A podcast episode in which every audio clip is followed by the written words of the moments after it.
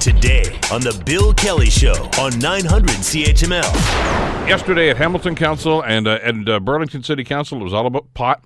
Uh, because we are very closely coming to the deadline imposed by the province as to whether uh, communities are going to opt in or opt out of the uh, the cannabis rules, of course, and to have retail stores. Uh, by a 10 to 6 vote yesterday, Hamilton Council finally said yes and gave it a thumbs up.